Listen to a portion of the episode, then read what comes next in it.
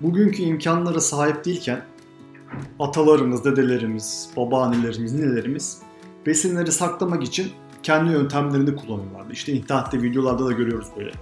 İşte toprağa gömenler, çeşitli böyle saksılarda, seramiklerde yiyecekleri saklayanlar, işte derede soğutanlar, ne bileyim hayvan derisinde muhafaza edenler, işte daha uzun süre saklamak için fermentasyon uygulayanlar, işte turşu yapmak gibi falan derken o zamanların kendine has bir e, besin işleme ve saklama yöntemleri vardı.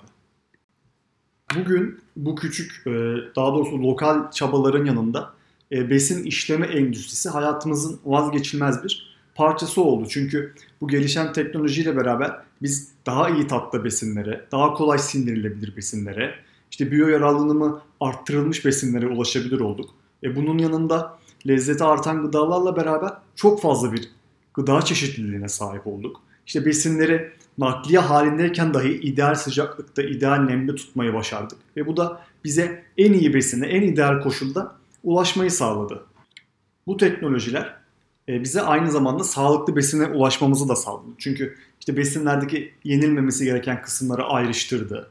E, daha besleyici hale getirdi. Mikropları uzaklaştırdı, toksinleri uzaklaştırdı falan derken bizim için sağlıklı kalmanın en kolay yollarından birisini keşfetmiş oldu. Besin endüstrisi bize çok kolay bir yoldan besin güvenliğini, gıda güvenliğini sağlamış oldu aslında. Bu açıdan besin endüstrisini tamamen öcü diye nitelendirmek yanlış olur. İşlenmiş besinlerin avantajlarını göz ardı etmek güç, bize sağladığı kolaylıkları yok saymak güç. Peki neden her yerde bangır bangır işlenmiş besin tüketmemeliyiz? Paketli gıdalardan uzak durmalıyız. Yani nedir bu işlenmiş besin? Bizim vücudumuza nasıl bir etkileri var? Bu bölümde bunları açıklığa kavuşturmak istiyorum. Çünkü tüm bu avantajlarının yanında yine yaptığımız bir etki bize misliyle çok zararlı bir tepki olarak geri dönmüş gibi duruyor. Şimdi biz işlenmiş besin deyince, hazır gıda deyince işte abur cubur, paketli gıdalar genel olarak işlenmiş besin olarak algılanıyor. Ama aslında literatürde işlenmiş besinlerin sınıflandırılması için e, bir NOVA yöntemi kullanılıyor. NOVA sınıflandırması var. Ve abur cuburdan daha fazlası aslında bu ultra işlenmiş besinler dediğimiz kavram. Ve hayatımızda düşündüğümüzden çok daha büyük bir yer kaplıyorlar. Zaten abur cubur deyince hepimizin aklına sanki çocukların tüketmemesi gereken e, şeker, çikolata, cips, bisküvi gibi şeyler geliyor ama bunlar işlenmiş besinlerin özellikle ufak bir grubunu oluşturuyor. Peki işlenmiş besin neyi ifade ediyor o zaman? E, bu NOVA sınıflandırmasına göre besinler işlenme derecesine göre 4 kategoriye ayrılıyorlar. E, birinci kategori minimal işlenmiş besinleri ifade ediyor. Bu gruptaki besinler işte bitkilerin, hayvanların, mantarların kendilerine herhangi bir işlem uygulanmadan yenilebilir kısımlarını veya doğal gıdaları depolamaya uygun ve güvenli hale getirmek için işleniyorlar. Minimum işlem uygulanan besinleri ifade ediyor. Yani e, taze meyveler, sebzeler, tahıllar, baklagiller, etler, sütler gibi. Bu gruptaki besinlerde daha çok böyle yenmeyen veya istenmeyen kısımların uzaklaştırılması, işte kurutma, öğütme, kavurma, pastörizasyon, dondurma gibi daha çok böyle e, fiziksel veya mekanik diyebileceğimiz minimal işlemler uygulanıyor.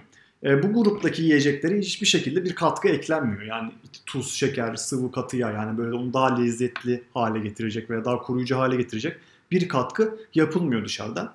E, buradaki işlemenin temel amacı besinlerin e, daha uzun süre saklanmalarını sağlamak ve hazırlanmasını kolaylaştırmak aslında. İkinci grubu ise işlenmiş mutfak malzemeleri oluşturuyor. Bunlar grup 1'de bahsettiğimiz besinlerden veya doğadan elde edilen bu grup 1'deki özellikle gıdaların hazırlanması, baharatlanması veya pişirilmesi için kullanılan e, sıvı ve katı yağlar, şeker ve tuz gibi maddeleri ifade ediyorlar. Bunlar da çeşitli e, işte presleme, santrifüjleme, rafine etme gibi işlemlerle elde ediliyorlar. Üçüncü grupta işlenmiş besinler dediğimiz besinler yer alıyor. Bunlar işte grup 1 ve grup 2'deki besinlerin işte karışımı ve işte konserve, şişeleme gibi muhafaza etme yöntemleriyle, fermentasyon gibi yöntemlerle elde edilen endüstriyel besin ürünleri aslında. Yine gıdalardaki dayanıklılığı arttırma ve bunun yanında duysal niteliklerini iyileştirme ve işte besin yerken daha fazla keyif alma amacı güden üçüncü grubu oluşturuyor bunlar. Şimdi dördüncü grup ultra işlenmiş besinler dediğimiz grup ki bana göre e, bugün yaşadığımız dünyada en önemli diyetsel risk faktörlerinden birisidir ve marketlerde etiket okuma bilgisini geliştirip bu gruptaki besinlerden durabildiğimiz kadar uzak durmak ve diyetimizde azalmak daha sağlıklı olmak için e, önemli köşe taşlarından birisi. E, göre ultra işlenmiş gıdalar tipik olarak işte şeker, sıvı yağ, katı yağ, tuz, antioksidan, stabilizörler, koruyucular dahil olmak üzere 5 veya daha fazla bileşen içeren endüstriyel formülasyonlar olarak tanımlanıyorlar aslında. Yine üçüncü gruba göre hem gıdaların duysal niteliklerini iyileştirmek, yoğunlaştırmak, gıdadan keyif almayı sağlamayı amaçlıyorlar. Bir dizi kimyasal süreçle formüle ediliyorlar ve genellikle aslında mutfağımızda kullanmayacağımız, yani hiçbir zaman kullanmayacağımız veya çok nadir kullanacağımız ürünlerle besinleri harmanlıyorlar. Çünkü tek amacı besini daha çekici hale getirmek oluyor dördüncü gruba geldiğimizde.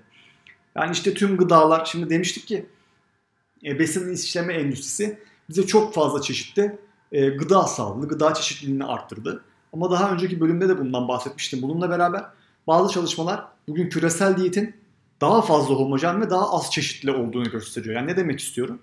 E çünkü bütün besinler temelde işte şeker, sıvı ve katı yağlar, proteinler, e, nişastalar ve posalardan oluşuyor. İşte besin endüstrisi de tüm bu ham maddeleri hazırlayıp işte bu yağları belli başlı birkaç işte soya, pancar, mısır gibi, buğday gibi temel maddelerden elde edip işte bunları çeşitli şekilde karıştırıyor, öğütüyor, kalıplıyor, kızartıyor, pişiriyor, bir şeyler yapıyor, hidrojenize ediyor, kimyasal modifikasyonlara tabi tutuyor ve üstüne işte koruyucular, stabilizörler, emülgatörler, katkı maddeleri falan filan aromalar derken böyle sentetik bir besin oluşturuyor. Karmaşık bir paketleme süreci sonucunda besin bize ulaşmış oluyor.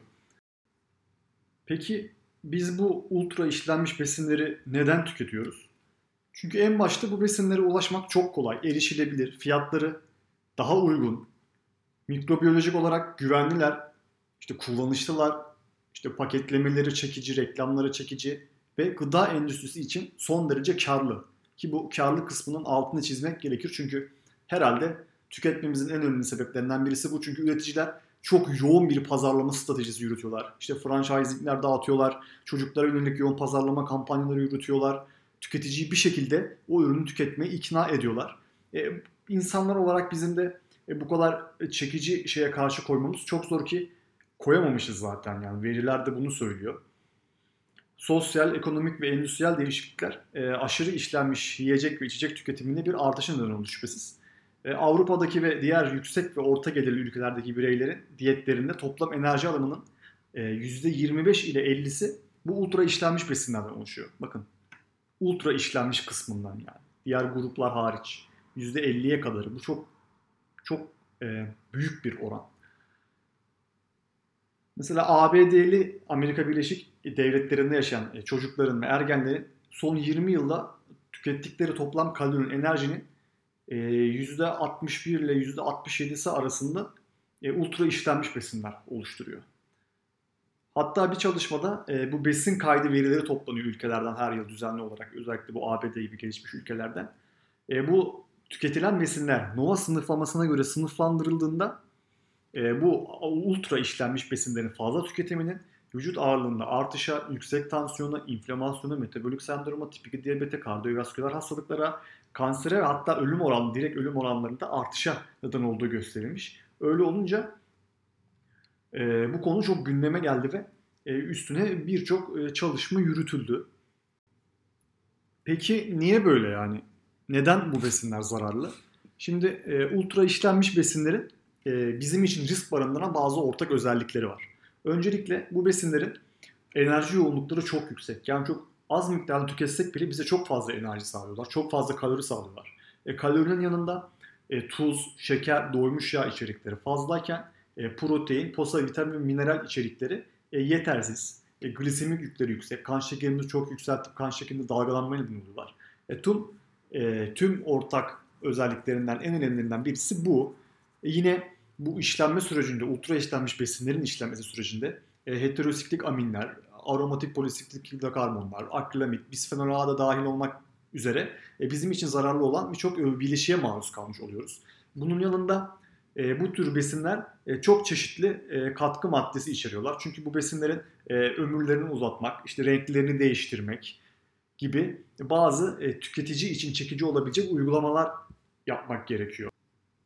İşte şekerin, yağların, tuzların dışında mesela e, bu besinler ne tür katkı maddeleri içeriyor? Mesela sayacak olursak işte kozmetik katkı maddeleri denilen bu katkı madde işte aromalar, aroma arttırıcılar, renk vericiler, emülgatörler, emülsiyonlaştırıcı tuzlar, tatlandırıcılar, koyulaştırıcılar, köpük önleyiciler, e, kabartıcılar, karbonatlayıcılar, köpürtücüler, jelleştiriciler, cilalayıcı, parlatıcı maddeler falan derken bunların hepsinin tabi altında çeşit çeşit bu maddelerden olunca e, çok e, kimyasal yoğun bir maddeyi biz aslında tüketmiş oluyoruz. Çünkü tüm bunları karıştırıp bir sentetik madde üretince ürün yani ürünü görmek, koklamak, tatmak çok çekici oluyor bizim için. Dokunmak için bir e, bir istek duyuyoruz bu ürünlere karşı. E, çalışmalarda e, tüm bu olumsuz yönleri doğrulayacak nitelikte sonuçlar sundu bize. Yani mesela e, 2009 ve 2019 yıllar arasında 10 bin kişinin takip edildiği bir çalışmada e, daha yüksek ultra işlenmiş besin tüketiminin artan kilo alımının yanında e, obez ve fazla kilolu olma riskini arttırdığı gösterilmiş. Yine başka bir çalışmada 5 yıl, 5,5 yıl kadar takip yapılan bir örneklemde en fazla ultra işlenmiş besin tüketen kişilerin oluşturduğu grup en az tüketene kıyasla tip 2 diyabet geliştirme riskinde %44 artış görüldüğü saptanmış. Yani ne kadar çok tüketirseniz diyabet gelişme riski de o kadar artıyor. Başka bir metaanaliz çalışmasında yine bu açıdan risk artışı %12 bulunmuş. Veya yine günlük her ek ultra işlenmiş besin porsiyonu kardiyovasküler hastalık riskinde %7 artışla ilişkilendirilmiş. E, genel olarak diyetteki ultra işlenmiş besinlerin oranındaki %10'luk bir artış kanser riskinde %12 mesela spesifik meme kanseri riskinde %11'lik çok önemli bir artışla ilişkilendirilmiş. Peki tüm bu zararlara nasıl sebep oluyor bu besinler diye baktığımızda şimdi bu besinlerin enerji yoğun ve besleyici özelliklerinin az olduğunu söylemiştik. Bu önemli nedenlerin başında geliyor. Bir de bu besinler çok lezzetli yani. Kolay bozulmuyorlar, ulaşımı kolay, ucuz da demiştik. Bir de duygusal özellikleri çok iyi olunca biz bu besinleri çok kolay çiğniyoruz, çok kolay yutuyoruz. Kısa zamanda büyük miktarlarını tüketebiliyoruz. E dediğim gibi enerji yoğunlukları da yüksek olunca yememiz gerekenden çok daha fazlasını farkında olmadan tüketmiş oluyoruz. Öyle ki e, bağırsak beyin sinyalleri doygunluğu iletmek için gerekli zamana sahip olmadan biz aşırı tüketim meydana getirdiğimiz için e, bu tarz bir diyet tokluk hormonlarını azaltıp açlık hormonlarını arttırabiliyor. Yani bu tarz besinlerin tokluğu daha az uyardığı düşünülüyor bu sebeple. Bu ultra işlenmiş besinlerin neden olduğu e, aşırı kalori artışı günlük 500 kaloriye kadar çıkmış durumda ki günlük 500 kalori demek yani burada sınırlı kalacağını düşünsek bile uzun vadede çok önemli bir kilo artışıyla sonuçlanacaktır. Ki kalorinin yanında ne yediğimiz de daha önemli olduğu için yani bu 500 kalorinin de en az 500 kalorinin de şeker ve doymuş yağlardan, tuzlardan geleceğini düşündüğümüzde sağlığımız için oluşturduğu riski anlamak çok da zor değil. E bir de posa içerikleri de düşük. Mikrobiyal dengemizi de bozuyorlar. Bağırsaklarımızda yaşayan mikrobiyal dengeyi de bozuyorlar. Düşük posa doymuş yağya, şekerle, tuzla, katkı maddeleriyle birleşince e, haliyle risk daha da artmış oluyor. Bu mikrobiyal dengemizde bozulunca, mikrobiyatamızda bozulunca yani. Bunu da ayrı bir bölümde konuşacağız ki mikrobiyata da inanılmaz ilginç ve konuşması çok heyecanlı bir konu. Gastrointestinal sistemden e, anormal sinyaller gitmeye başlıyor. E, dolaşımda olmaması gereken maddeler dolaşıma geçmeye başlıyor ve e, hastalık riskinde artışla ilişkilendiriliyor bu durum.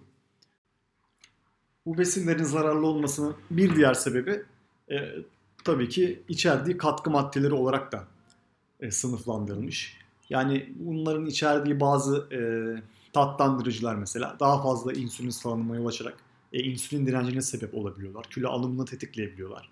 E, yine mesela emülgatör olarak kullanılan karboksimetilsülüloz ve polisorbat 80 metabolik bozulmalara sebep olabiliyor. Bağırsak mikrobiyotasını bozabiliyor. Vücutta inflamasyon gelişmesine sebep olabiliyor.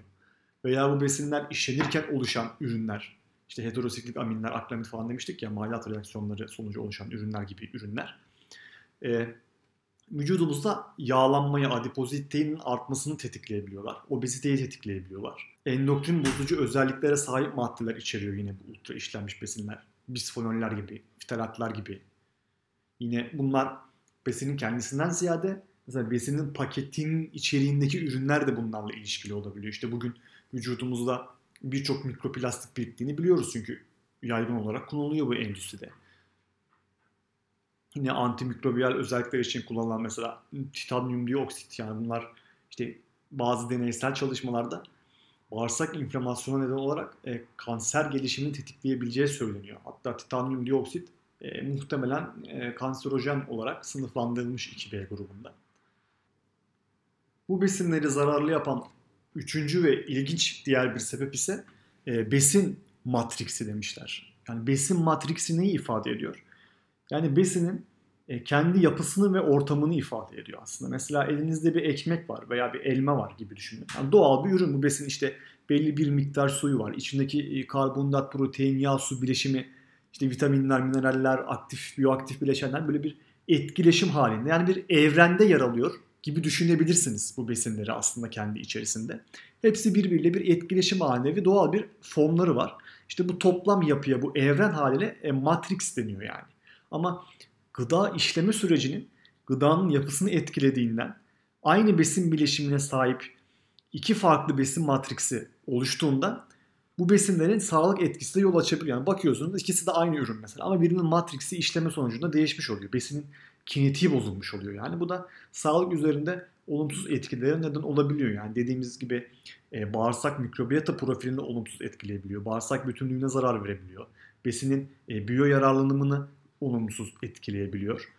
Kilo alımına neden olabilir. Çünkü bu besin matriksi değiştiği için e, besinler daha kolay sindirilebilir ve daha kolay dolaşıma geçebilir hale geliyor besin öğeleri. Şekerlerimiz kolay yükseliyor gibi. E, çeşitli ilginç e, fikirler var. Tabii yine bahsettiğimiz üzere bir diğer sebep yani bu besinlerin aşırı pazarlanması.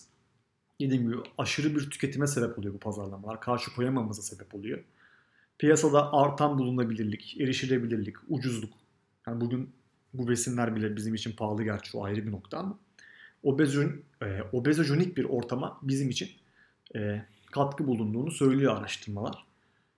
Bu besinlerle ilgili ilginç bir sonuç e, ultra işlenmiş besinlerin depresif semptomlara yol açabileceği. Yani bir de aktif bir birey değilseniz fiziksel olarak e, bu ultra işlenmiş besinlerin depresif etkisinin daha da fazla olabileceğini söylüyor çalışmalar. Yani depresif semptomları tek başına diyetle açıklamak zor tabii ki çok karmaşık bir süreç ama e, kalitesiz bir diyetin, vitamin ve minerallerden yoksun bir diyetin mental sağlığımızı olumsuz etkileyeceğini de e, birçok çalışmadan gördük, biliyoruz yani bir şekilde. Şöyle ilginç bir çalışma var. Yani e, vejeteryanların, veganların ultra işlenmiş besin tüketimine bakmışlar. Şimdi biz hep e, vejeteryan ve vegan diyeti sağlıklı olarak biliyoruz. İşte bu kişilerin de işte e, tofu, vejeteryan sosisler veya köfteler gibi böyle bitkisel gıdaları veya süt, soya sütü bazlı içecekleri tükettiklerini biliyoruz ki e, bu vegan ürünlerin veya vejeteryan besinlerin çoğu aslında ultra işlenmiş besin grubuna giriyorlar. Yani endüstriyel bitki bazlı et ve süt ikame ürünleri pazarı böylece çok büyümüş oluyor. Belirli popülasyonlar tarafından mesela Fransa gibi ülkelerde artan ultra işlenmiş besin tüketimine katkıda bulunduğu gösterilmiş bu vejetaryen vegan ürünlerin bir araştırmada. Yine hayvansal gıdaların çoğundan kaçınan kişiler bitki bazlı et ve süt ikamelerinin e, daha yüksek tüketimiyle yönelmiş oluyorlar. Bu da bu kişilerde alt, artmış ultra işlenmiş besin tüketimine sebep oluyor ki e, bu çalışmada e, vejeteryanlar ve özellikle veganlar ultra işlenmiş besinlerden et yiyenlere göre daha yüksek oranda enerji alıyorlar. Yani ne kadar sağlıklı olarak gözükse de bu diyetler e, bir et yiyen kişilere göre ultra işlenmiş besin tüketimi veganlarda daha yüksek olarak saptanmış. Buna ek olarak vejetaryenler ve veganlar sağlıklı bitki bazlı gıdaları tercih eden bireyler en yüksek oranlarına sahipken doğal olarak aynı zamanda e, sağlıksız bitki bazlı gıdaları tercih eden de en yüksek bireyler olarak saptanmışlar. Bununla beraber vejeteryan altı örneğinde daha yüksek BK'lerin görüldüğü bildirilmiş. Yani daha yüksek ultra işlenmiş besin alımı her ne kadar bitkisel de olsa e, bizim e, ağırlığımızda, yağlanmamızda bir artışa neden olabiliyor. Yani sağlık çıktılarıyla ilgili henüz yeterli bir veri olmasa da bu çalışma bize çok önemli bir şeyi gösteriyor. Her diyet anlayışı bir bilinç ve okur yazarlık gerektiriyor. Yani siz vegan da olsanız, zayıf da olsanız, kilolu da olsanız doğru besini tüketmediğiniz takdirde sağlığınıza olumsuz bir gidişat, bir yön vermiş olabilirsiniz diyor. Yani peki ben bu ultra işlenmiş besinleri nasıl tanıyacağım? Görünce nasıl anlayacağım? Aslında kabaca bu besinleri şu şekilde ayırt edebiliyoruz. Yani aldığımız ürün hiçbir işlem gerektirmeden yeniyorsa, yani bir yemek hazırlamaya, bir tarife gerek yok. En fazla ısıtıyorsun, tüketiyorsun veya hazır direkt paketini açıp tüketiyorsun gibi. Yani yağını, soğanını, ununu, yumurtasını koyarsın, pişirirsin, haşlarsın, bir şey yaparsın ama bunlarda genellikle öyle bir şey yok. Ve minimum hazırlama süreci gerektiriyor bu açıdan. Yani bir besin bu şekildeyse büyük ihtimalle ultra işlenmiş besinler. Tabi ayırt etmek her zaman kolay olmuyor. Çok çeşitli ürün var ama etiketlerde de gerekli bilgiyi edinebiliyoruz veya okusak da anlamayabiliyoruz. Çünkü çok farklı kodlamalarla, ürünlerle e, bu ürünler piyasaya sürülüyor ki bu anlamama etik yani etiketi anlamamak da aslında ultra işlenmiş besin tükettiğimizin bir göstergesi aslında. Yani bir besin hem çok kolay tüketilebilir bir haldeyse, tüketim hazır bir haldeyse hem de etiketi okuduğumuzda anlamadığımız katkı maddeleri içeriyorsa bu besin çok yüksek bir ihtimalle ultra işlenmiş besindir ve bu tarz ürünleri diyetimizden azaltmamız gerekir. Yani genel olarak tek bir ürüne de minimal işlenmiş veya ultra işlenmiş diyemeyebiliyoruz. Yani işte dediğim gibi etiketi okuyabilmek gerekiyor. Mesela işte buğday unu, su, tuz ve mayadan yapılan bildiğimiz ekmek yani normal bir işlenmiş gıda olarak sınıflandırılırken bu bazı ekmeklerin içerisine yani emülgatörler eklenebiliyor, renklendiriciler etkilebiliyor. Bunlar eklendiyse bu ekmek bir anda ultra işlenmiş besin sınıfına giriyor. Yani mesela işte mısır gevreği sadece direkt bir şekilde işleme yöntemine kesilmiş yulaf gibi ürünler e, minimum düzeyde işlenmiş gıda da olabilir. Ama bunların içerisine çok büyük bir ihtimalle e, şeker, katkı maddesi, renklendirici de katılmış olabilir. Bu zaman aynı ürün ultra işlenmiş besin sınıfına da girebilir. Yani genel olarak ne var bu gruptaki besinler arasında? İşte gazlı, alkolsüz içecekler olabilir.